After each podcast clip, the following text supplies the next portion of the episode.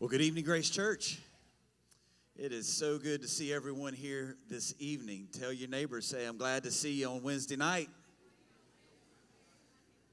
And of course, those joining us on Facebook Live and live stream, so glad you've chosen to be a part of our service tonight. I know it will be a blessing to you. Why don't we stand together this evening and let's just take a minute. I'd, I'd like us to, to spend a few moments just ushering in the presence of God with praise and thanksgiving and prayer. And uh, if you have a need tonight, why don't you just make it known by the lifting of a hand? God knows, God sees, and He's here to touch and to minister. I believe that tonight. Let's pray together, uh, Grace Church. Lord, we enter into your gates with thanksgiving. We enter into your courts with praise, Lord, and we bless your name. Lord, we thank you for your presence. We thank you, Lord, for your righteousness and your holiness. Lord, thank you for the privilege of being in the house of God tonight and to be uh, in a place where we can study your word and fellowship with your people.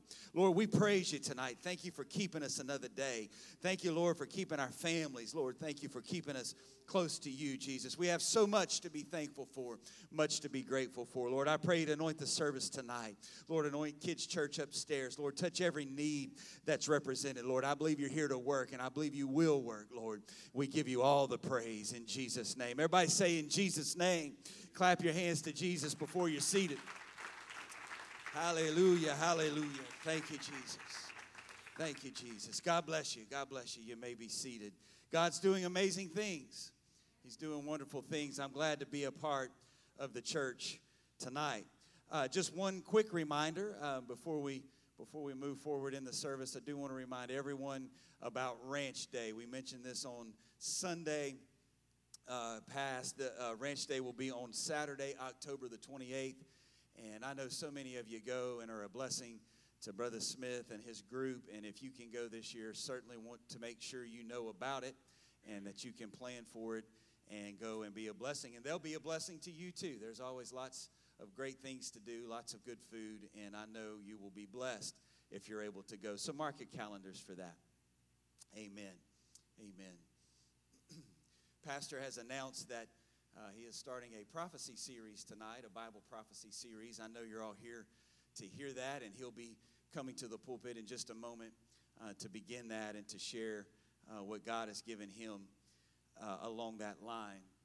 Uh, in preparation and thinking about um, the service tonight and this series that Pastor is beginning, and in, uh, of course, looking at the, the updates and the, you know, sometimes hourly updates on the situation in Israel and all that's going on in our world. Um, I, I, contemplated today some on uh, Psalm chapter 2. Uh, my mind went there, and I, I just spent a little time reading that and, and mulling over it. And the, the, the bottom line, the long and short of it, in Psalm chapter 2, the, the psalmist asks a question. He says, Why do the nations rage? And in, in, in my words, he says, Why do kings and kingdoms plot and plan and make war and, and come against God and his anointed? And the psalmist concludes basically saying that it's all a, a futile effort, that ultimately God will be victorious. And the very last phrase of Psalm chapter 2, after, after asking those questions and observing that, that the world is a dangerous place and that nations make war and, and leaders um, make decisions that, that are violent and, and, and bring uh, hopelessness and, and fear on our world. After all of that, and, and concluding that God was, was ultimately in charge, he ends that psalm by saying this Blessed are all those who put their trust in him. Amen. So I, I just tell you tonight, I'm resting in the assurance that no matter what happens, no matter uh, what happens in our world, and it may get bad before it gets better, and it may get worse before it gets better. But no matter what happens, God is in control. And I'm thankful tonight to be a part of the church because whatever happens, God's got a plan for the church. Whatever happens, God is going to rapture a church. I'm thankful tonight to have my trust in the Almighty God, King of Kings, Lord of Lords, Alpha and Omega. Oh, if you feel that way tonight, one more time, clap your hands, lift your voice and let's worship the God of our salvation. Thank you, Brother Dave. Uh, sounded like he had some preaching him tonight and uh, would have been okay with me to just keep on going. Uh, great to see all of you here tonight, and thank you so much for being here. I'm very thankful uh, to see all of you, and uh, uh, I really appreciate you being here tonight, your faithfulness to the house of God, and then uh, hopefully your interest in um, a little Bible prophecy and to kind of explain what's going on in our world right now, even as we speak. I want to jump right into this, and, and uh, I've taken these lessons and have shortened them uh, as much as I can to not keep you here for a long time, and there may be some I break into two or three parts. But um, I probably tonight won't start this off in the direction that a lot of you may think uh, that this is where prophecy would start. And I want to clarify that point, and this will be uh, kind of a, an introduction before I read my scripture text. I'm not here tonight to discuss all that's going on in our world right now. You can see all that on the news. I'm not here to give you my opinions about Israel and uh, Hezbollah and Hamas and the Islamic Jihad and all that. Um, we may reference some of that in, in the time to come.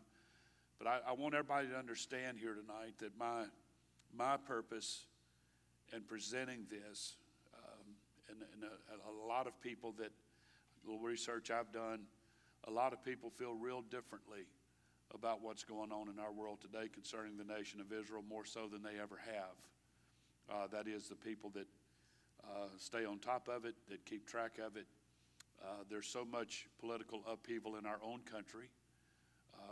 I will say from the very outset of this, I can't find anything in the Bible to my satisfy, to, to satisfy my uh, understanding of prophecy that references the United States. I don't know where the United States will end up in Bible prophecy, but I do know there's a lot of other nations that are mentioned, and we'll talk about that.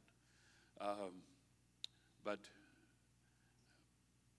this has the potential. Jesus said, told the Jewish people, and I would like to do a study with Mark, uh, uh, Matthew 24 and Luke 21, uh, and as we go along with prophecy, a lot of this will depend, I suppose, on people's interest in it.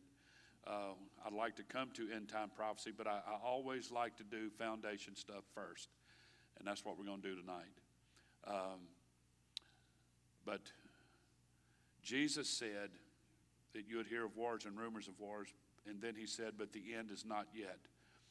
I want everybody to understand on the outset of this when you read Bible prophecy, when you study Bible prophecy, there's three parts to Bible prophecy that you must consider, and that is who prophecy is applying to. You have to understand that. There's prophecy concerning the nation of Israel, there's prophecy concerning the church, and then there's global prophecy. And you have to be able to discern between the two, or prophecy can take you down a path of, of no return. Uh, that is, back to something logical and understandable and what have you. Um, what I do with all of my might is stay in the mainstream of prophecy. Um, I believe in a pre tribulation rapture. Um, I can't see a post tribulation rapture. I've, I've, I've never been able to understand that. Uh, and then there's people that believe in a mid tribulation rapture. Um, I can see a little better the argument for mid tribulation rapture than I can post tribulation rapture. If you believe any of that, that's your business. To me, it's not a heaven or hell uh, subject, uh, requirement.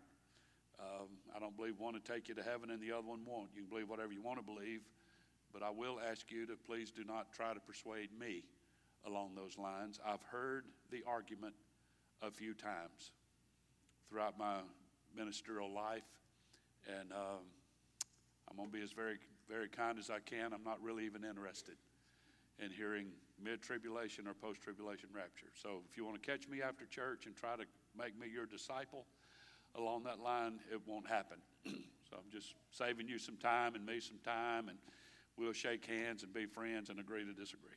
Is everybody good with that? Uh, and you have a, everybody's entitled to be wrong. I mean, it's just, I'm kidding. I'm kidding with that. Uh, so let me go to my scripture tonight. Uh, I want to say one more thing about prophecy that is my very strong opinion, and I believe I have a lot of Bible to support me. Is God's first and primary concern is the nation of Israel when it comes to prophecy. It all revolves around that nation.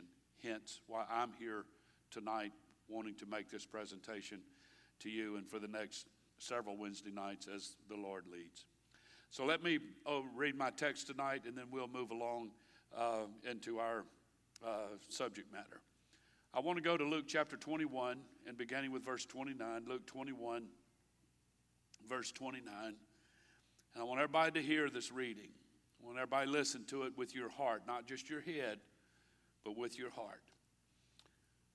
Luke chapter 21, verse 29. And he, Jesus, spake to them a parable Behold the fig tree. Everybody say the fig tree. And all the trees. What this scripture is implying is that there are strong, very prevalent players, if you will, in the fulfillment of end time prophecy.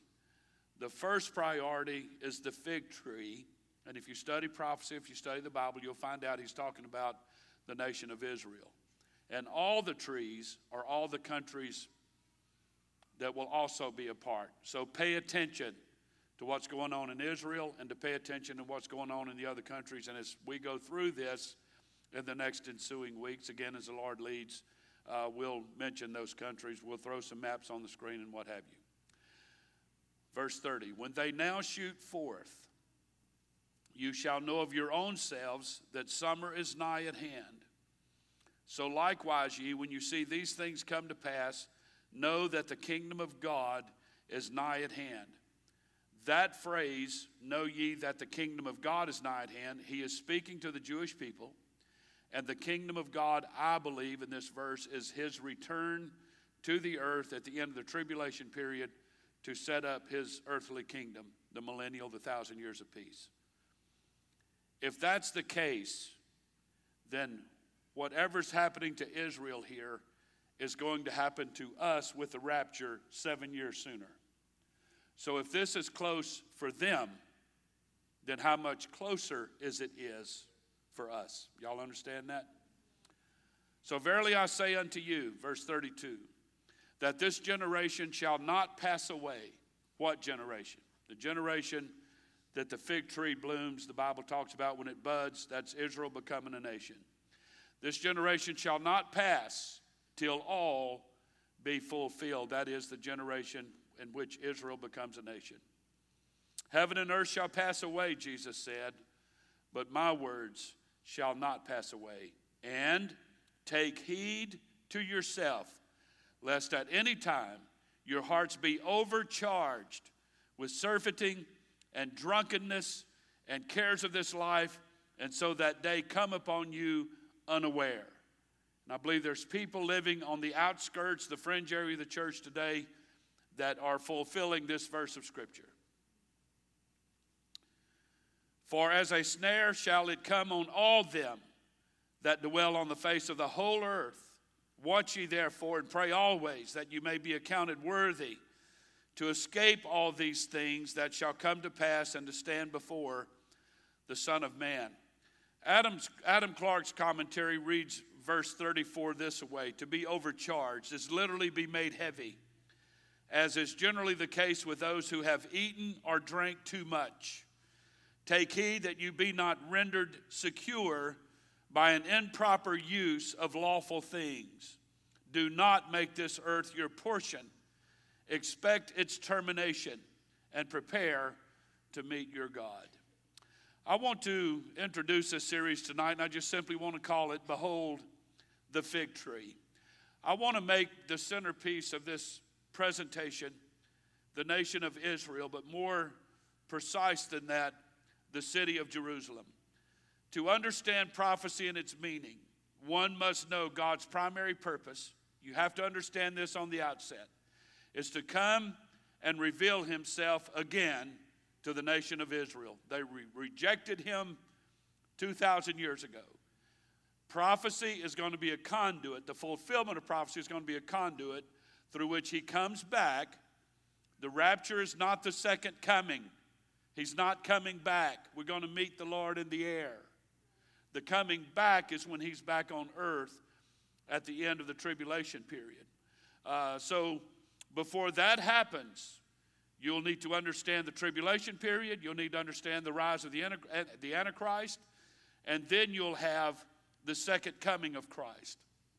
And there are some things that you must know about Israel, more specifically about the city of Jerusalem. If you'll remember when Jesus was about to um, fulfill prophecy concerning his triumphal entry into Jerusalem, he sat on the mount, he sat on the mount, looked out over Jerusalem, and said, Jerusalem, Jerusalem, how often I've gathered you together as a hen doth her brood, but you would not. And there's coming a time of destruction on you in which one stone will not be left on the, on, on the other. And that's already happened. Jesus didn't cry from the top of the mount that day saying, Oh, Israel, oh, Israel. He said, Oh, Jerusalem, oh, Jerusalem. His concern is the nation of Israel, but specifically, he's more concerned about the nation of Israel. I'd like for all of you to remember when Donald Trump was president, he wanted Israel to transfer their, make their capital city Jerusalem. And he could not get, Netanyahu could not get the world leaders to go along with that. And it is still uh, in its place been all these years since um, Israel has become a nation. Uh, so Jerusalem needs to become their capital city, and I believe that will happen eventually. Uh, it's too surrounded, it's too filled with too many many things right now, I believe, uh, for the city of Jerusalem to be ready to be the capital again. But because of what we must pay attention to, what is going on with the Jewish people, primarily Jerusalem, remember that Jerusalem has always been the centerpiece of prophecy. It's what Jesus cares about. That's the place where he will ultimately end up to begin the millennial, the uh, final dispensation uh, the millennial reign, the thousand years of peace. So he cares about Jerusalem. He's coming back to Jerusalem, the Bible said, with ten thousands of his saints. The psalmist said, When the Lord shall build up Zion, he shall appear in his glory. When he shall build up Jerusalem, when he shall build up the house of God, uh, he will appear in his glory, and that's talking about his second coming. So tonight, my, my focus is to talk about Jerusalem. Uh, don't think this is boring. We're going to go through some history. I know there's people here today tonight that enjoy history. But most everybody here has a general understanding of end time prophecy, wars and rumors of wars, earthquakes in diverse places, all of that. I want to go a different route tonight, and I want to focus on that wonderful city. I've been to it, I've visited there uh, that beautiful, beautiful city of Jerusalem.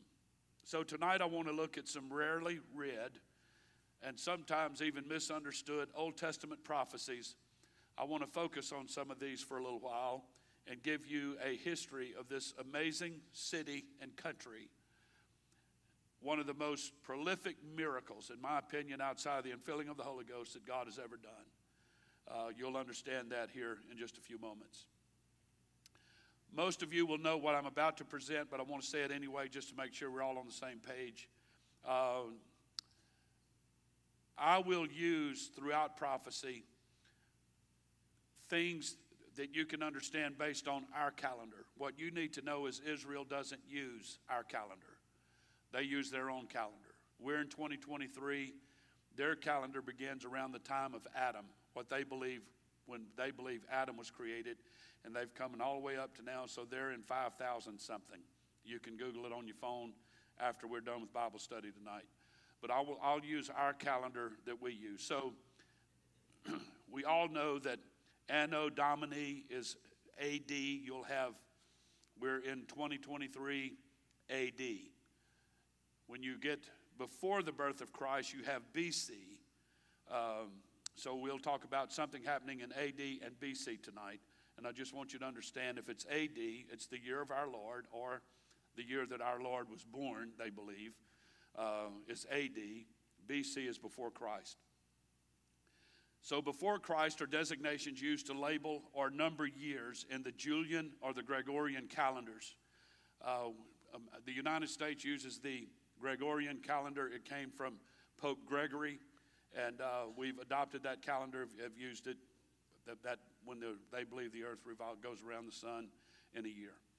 The AD or the Christian calendar era is based on the traditionally reckoned year of the conception or birth of Jesus, with AD counting years after the start of this era. So AD is after the birth of Christ, and BC denoting years before the birth of Christ.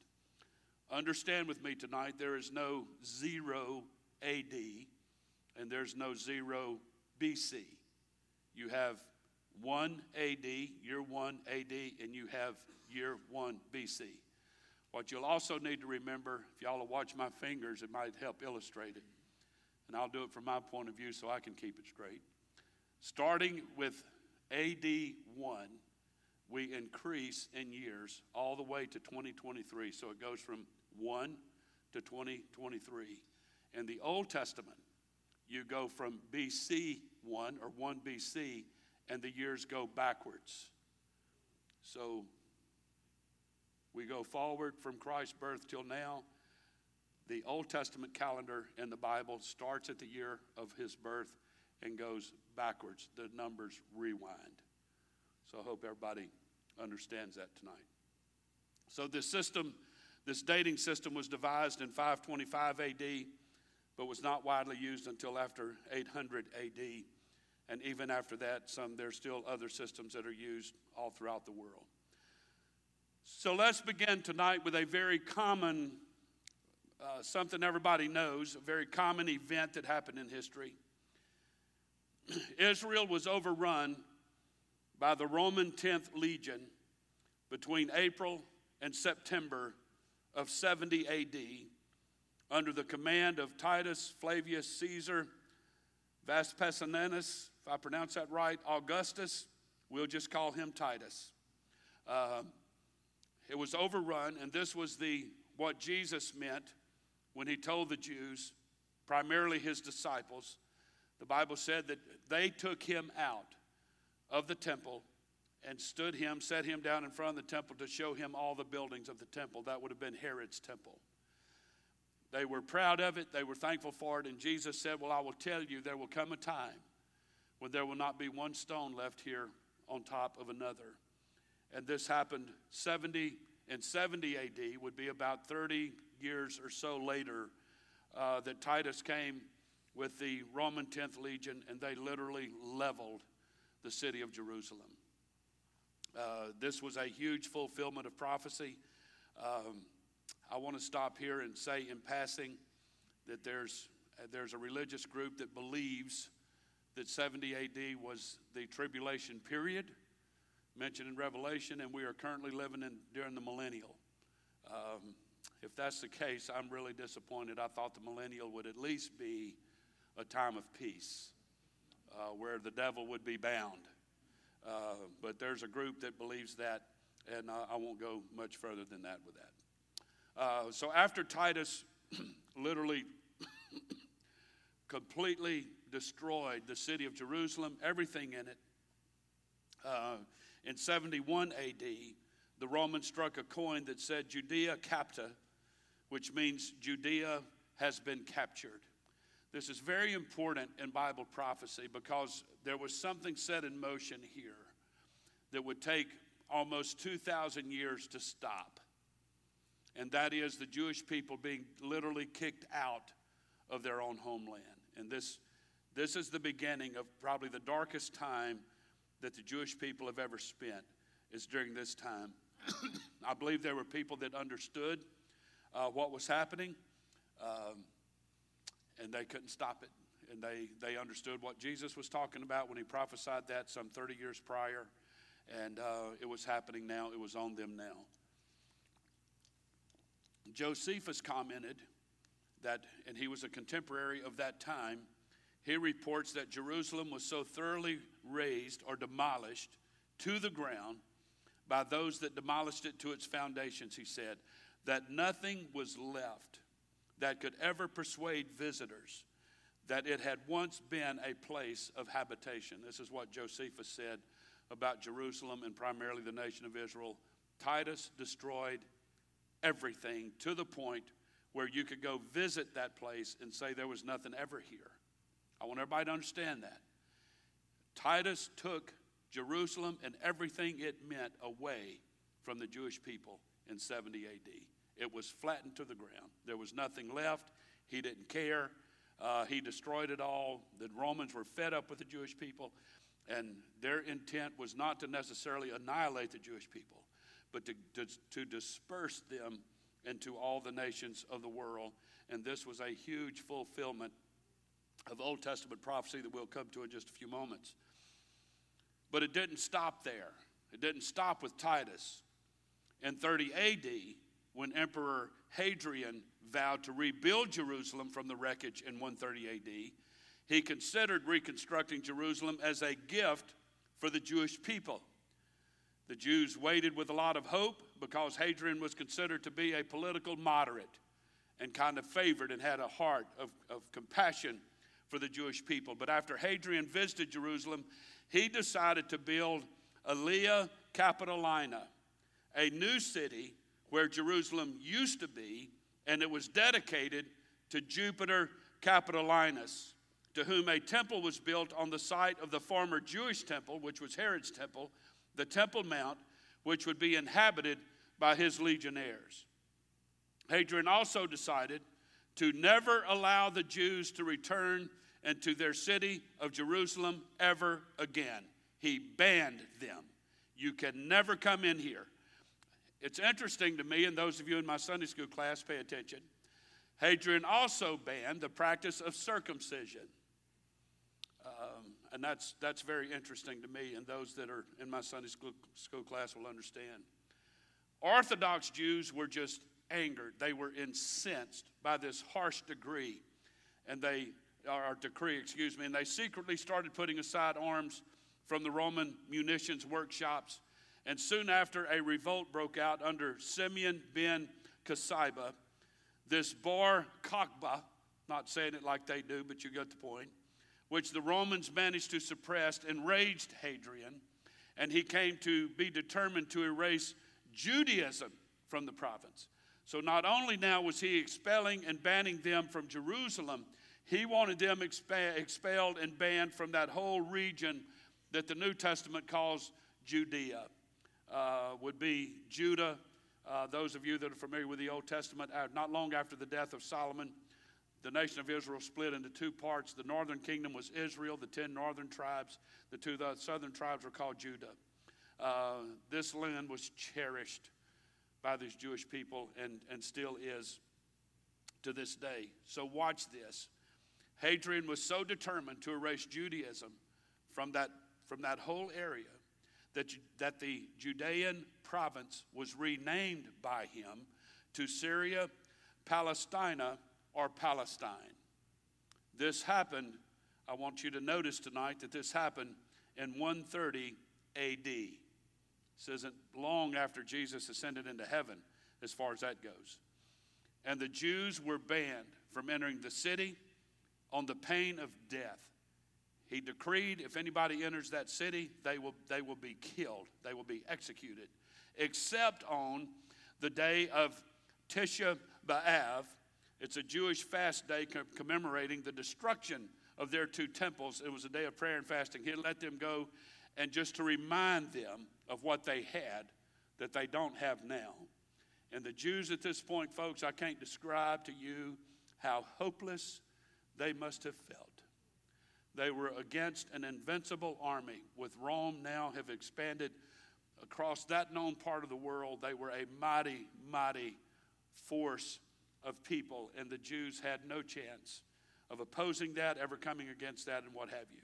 In addition, Hadrian's new plans for the area included temples to the major regional deities, certain Roman gods, and again, in particular, to Jupiter Capitolinus.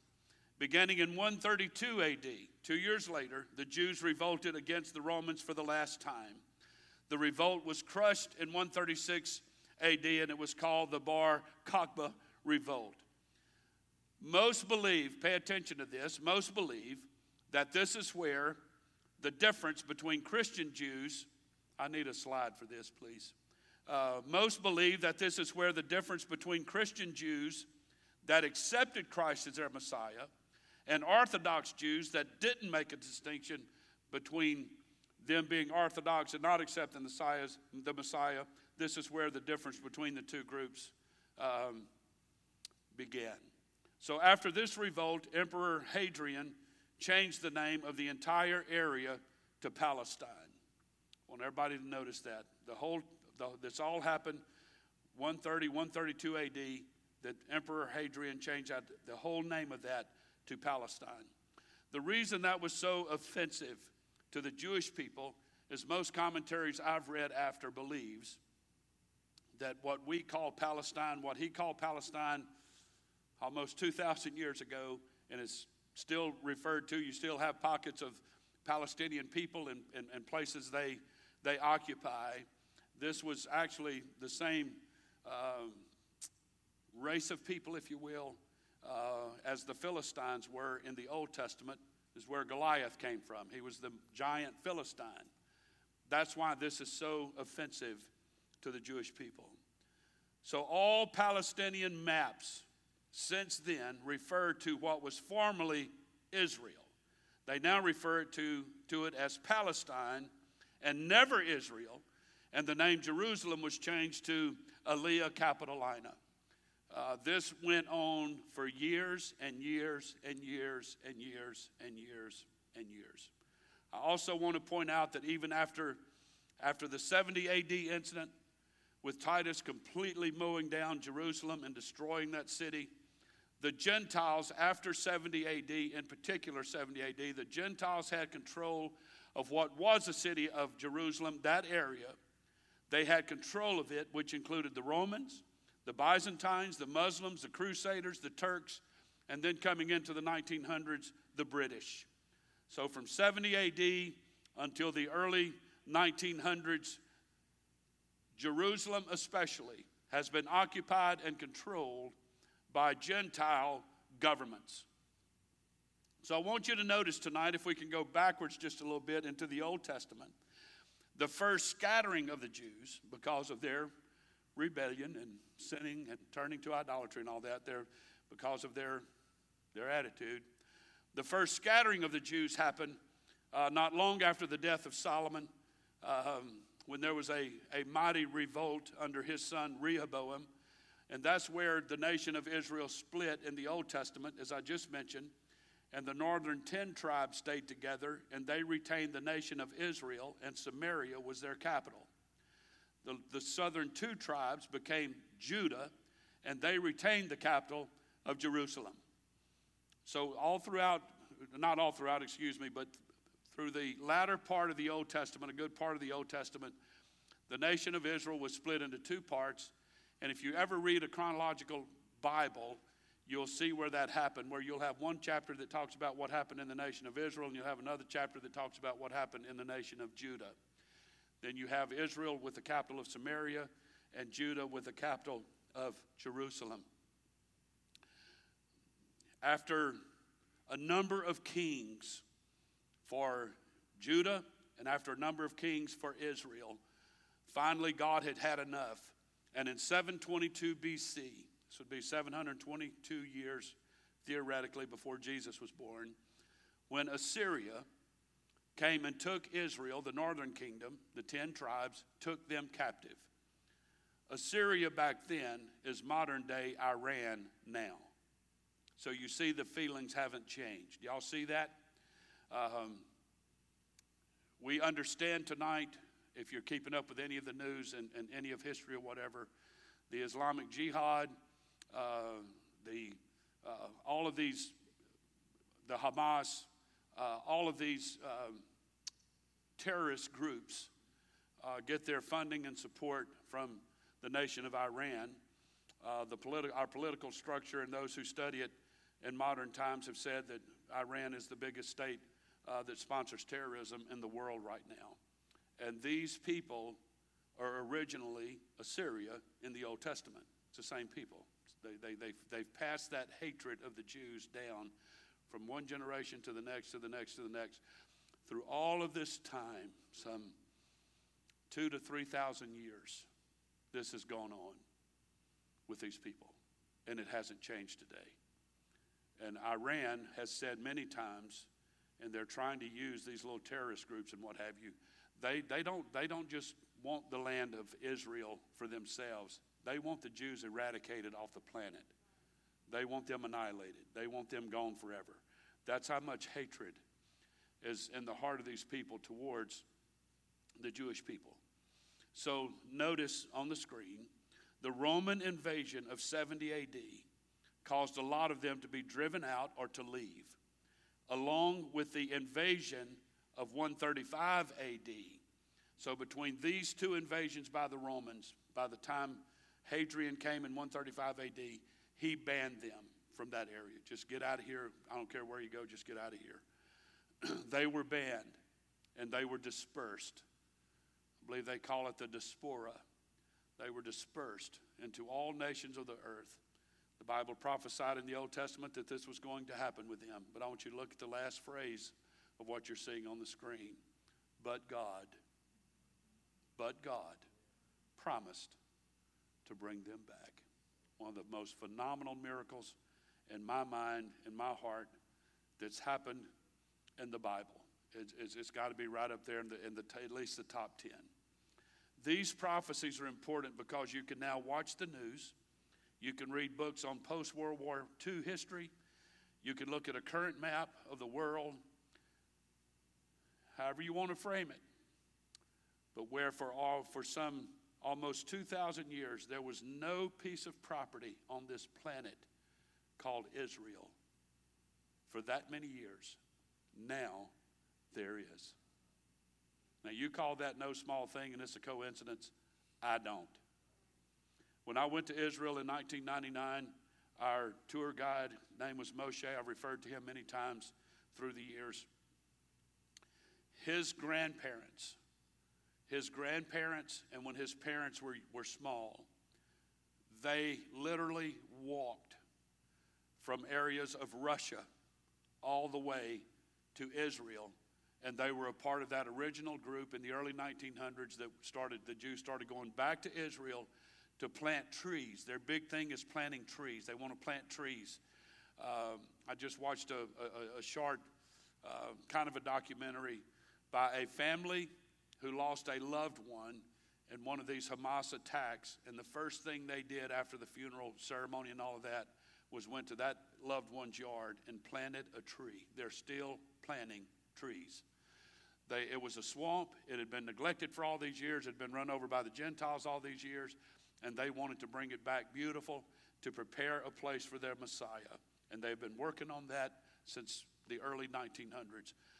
Our tour guide in Israel, his family was a part of that, that migration, if you will, that, that going back to the homeland uh, to rebuild it.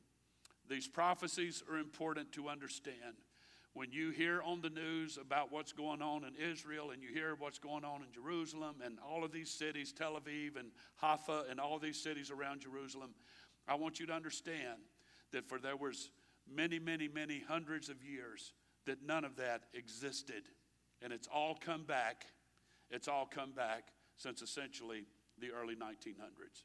Don't tell me that's a coincidence. We're going back to 135 AD here. So from then until the early 1900s, it was pretty much a Gentile run land that the Gentiles didn't care about and ultimately became a swamp that was uninhabitable. And the Jewish people have made it where you can live in it now. So, again, for almost 2,500 years, the Jews had been dispersed. If you want to go all the way back to the Old Testament, this started with the Jewish captivity under Babylon, then Persia, then Greece, then Rome between the Old and New Testament, and almost 2,000 years since the birth and rejection of their Messiah, when God held the children of Israel accountable, and then using the Roman army, he scattered the people into all the nations around the world. They became a people without a nation. It occurred to me just studying this this week. The Bible said that He can create a nation in a day, but He can also make it not a nation in a day.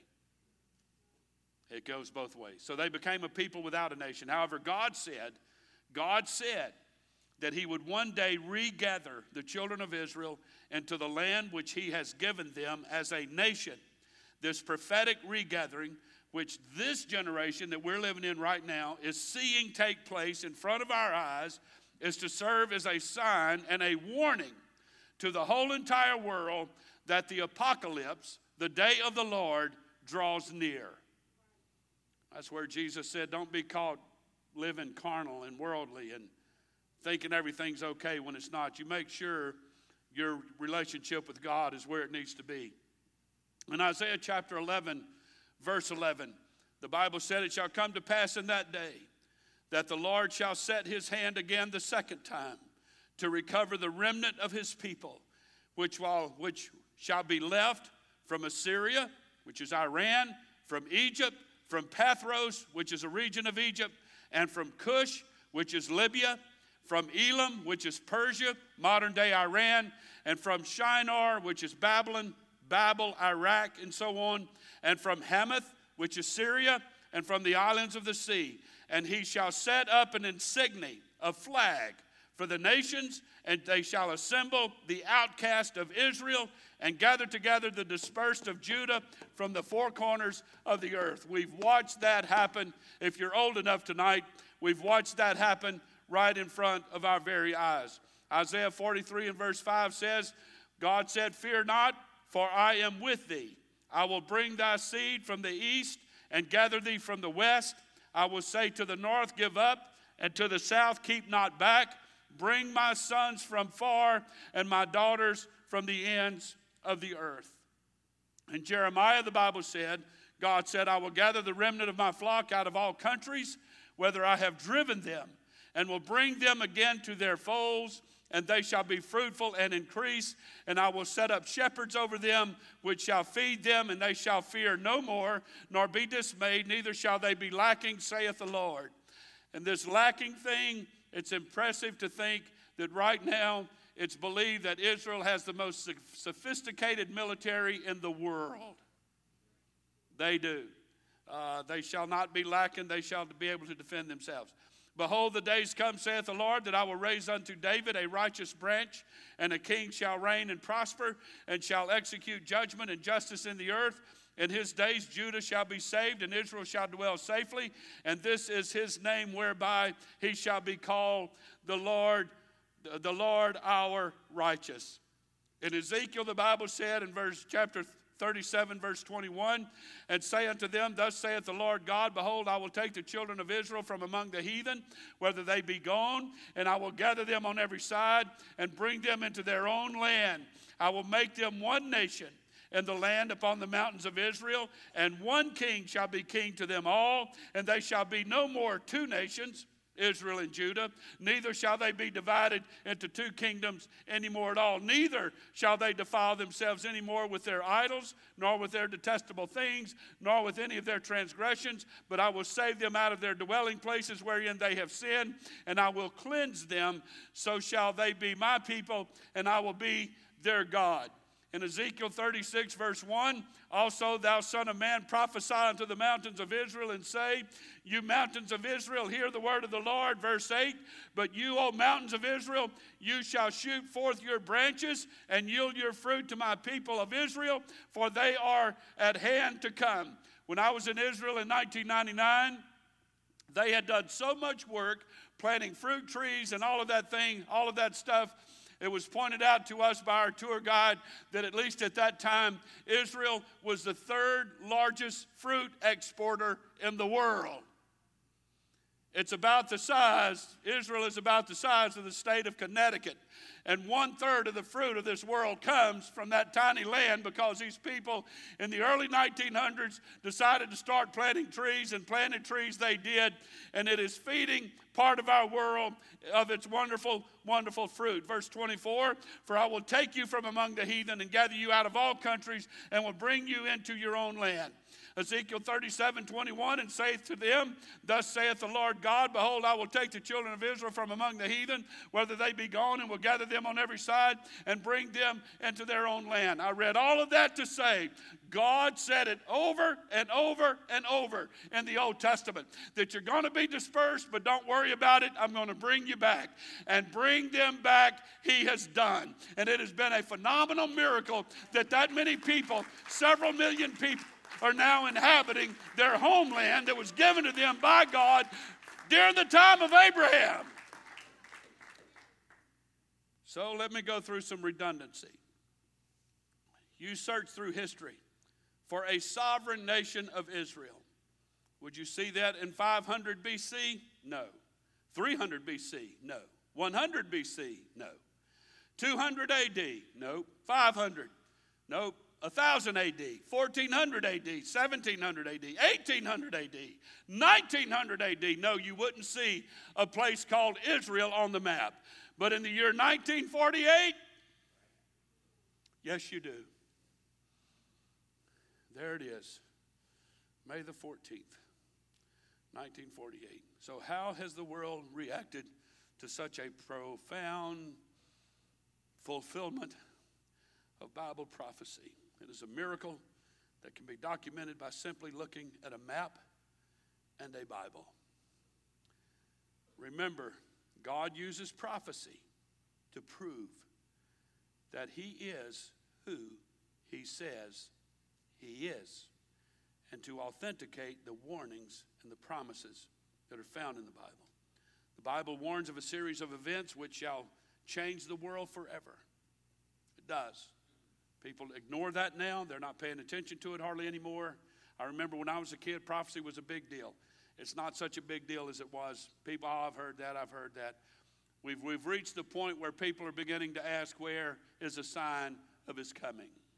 It's all around us, it's everywhere, but people have blinded eyes and so on.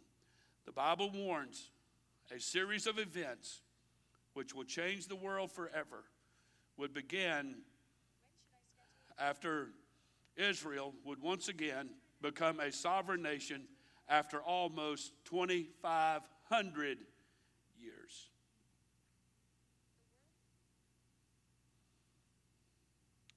God said that He would regather them back to their land. I want everybody to understand here tonight, and I'm closing.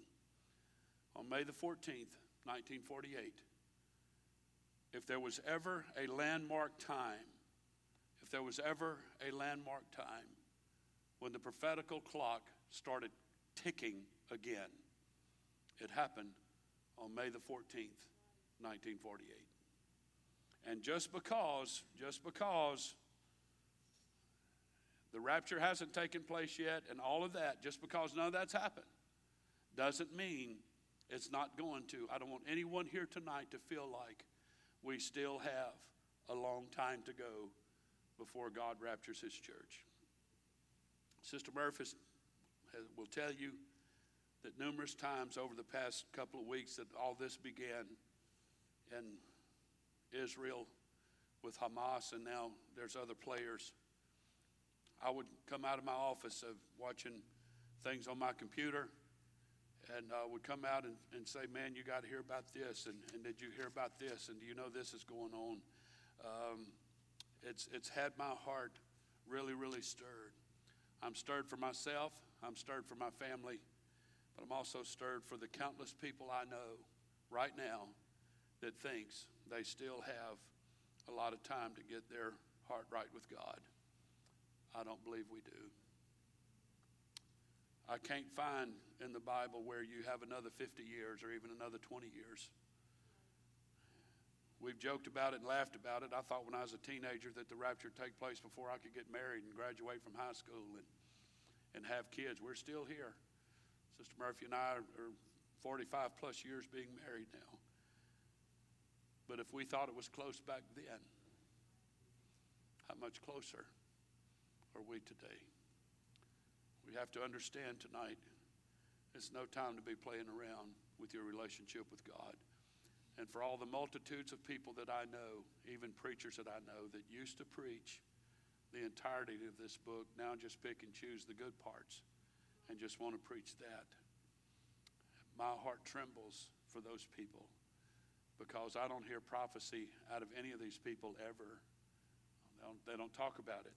I, I think they're uncomfortable talking about it because when you get into it, when you get into it, you realize just how close.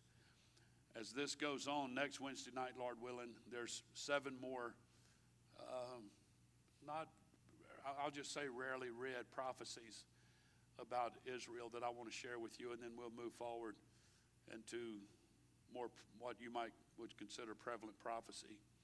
But um, you will see that God has all of this in His hands. And I, I, I prayed last night. I'd walk through the house praying, God, I trust you. God, I trust you. I don't know what's going to happen. The United States is getting drug into this. You know, we have two aircraft carriers. The, the, the biggest one we have is in that region now.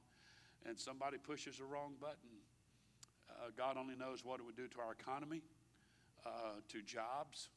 Uh, we're trying to bounce back from COVID in some way, and now we have this going on, and we have the, the, the situation with Ukraine. I think you need to have your faith settled. As Brother Dave said, you need to have your faith set and settled in your relationship with God. He's, he knows all of this from the end, the end from the beginning, and he's got not only Israel in the palm of his hand, but he has his church in the palm of his hand, and I thank God I'm a part of it. Thank the Lord. Everybody say amen. Let's give the Lord some praise tonight. Thank the Lord. Thank the Lord. So, this is an introduction. I wanted you to see how God dispersed them, brought them back, the tremendous miracle of this happening with all these people. Um, God has his hand on them. And uh, next week, we're going to do a little bit more of that. Y'all come back, do a little bit more of that and then we'll jump into some more things. I want to talk about the red heifer, the Antichrist, all of that. And um, I understand right now, as a matter of fact, Israel believes they have five red heifers that are without blemish. They're perfect except for their age.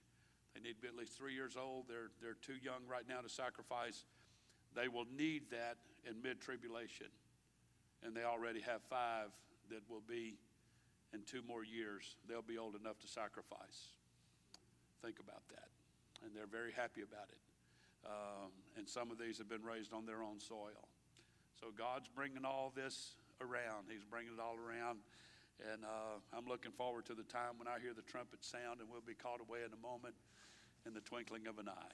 Thank the Lord. God bless you tonight. Thank you for coming. Thank you for being here. You're dismissed in the beautiful name of the Lord, and we'll see you Sunday morning.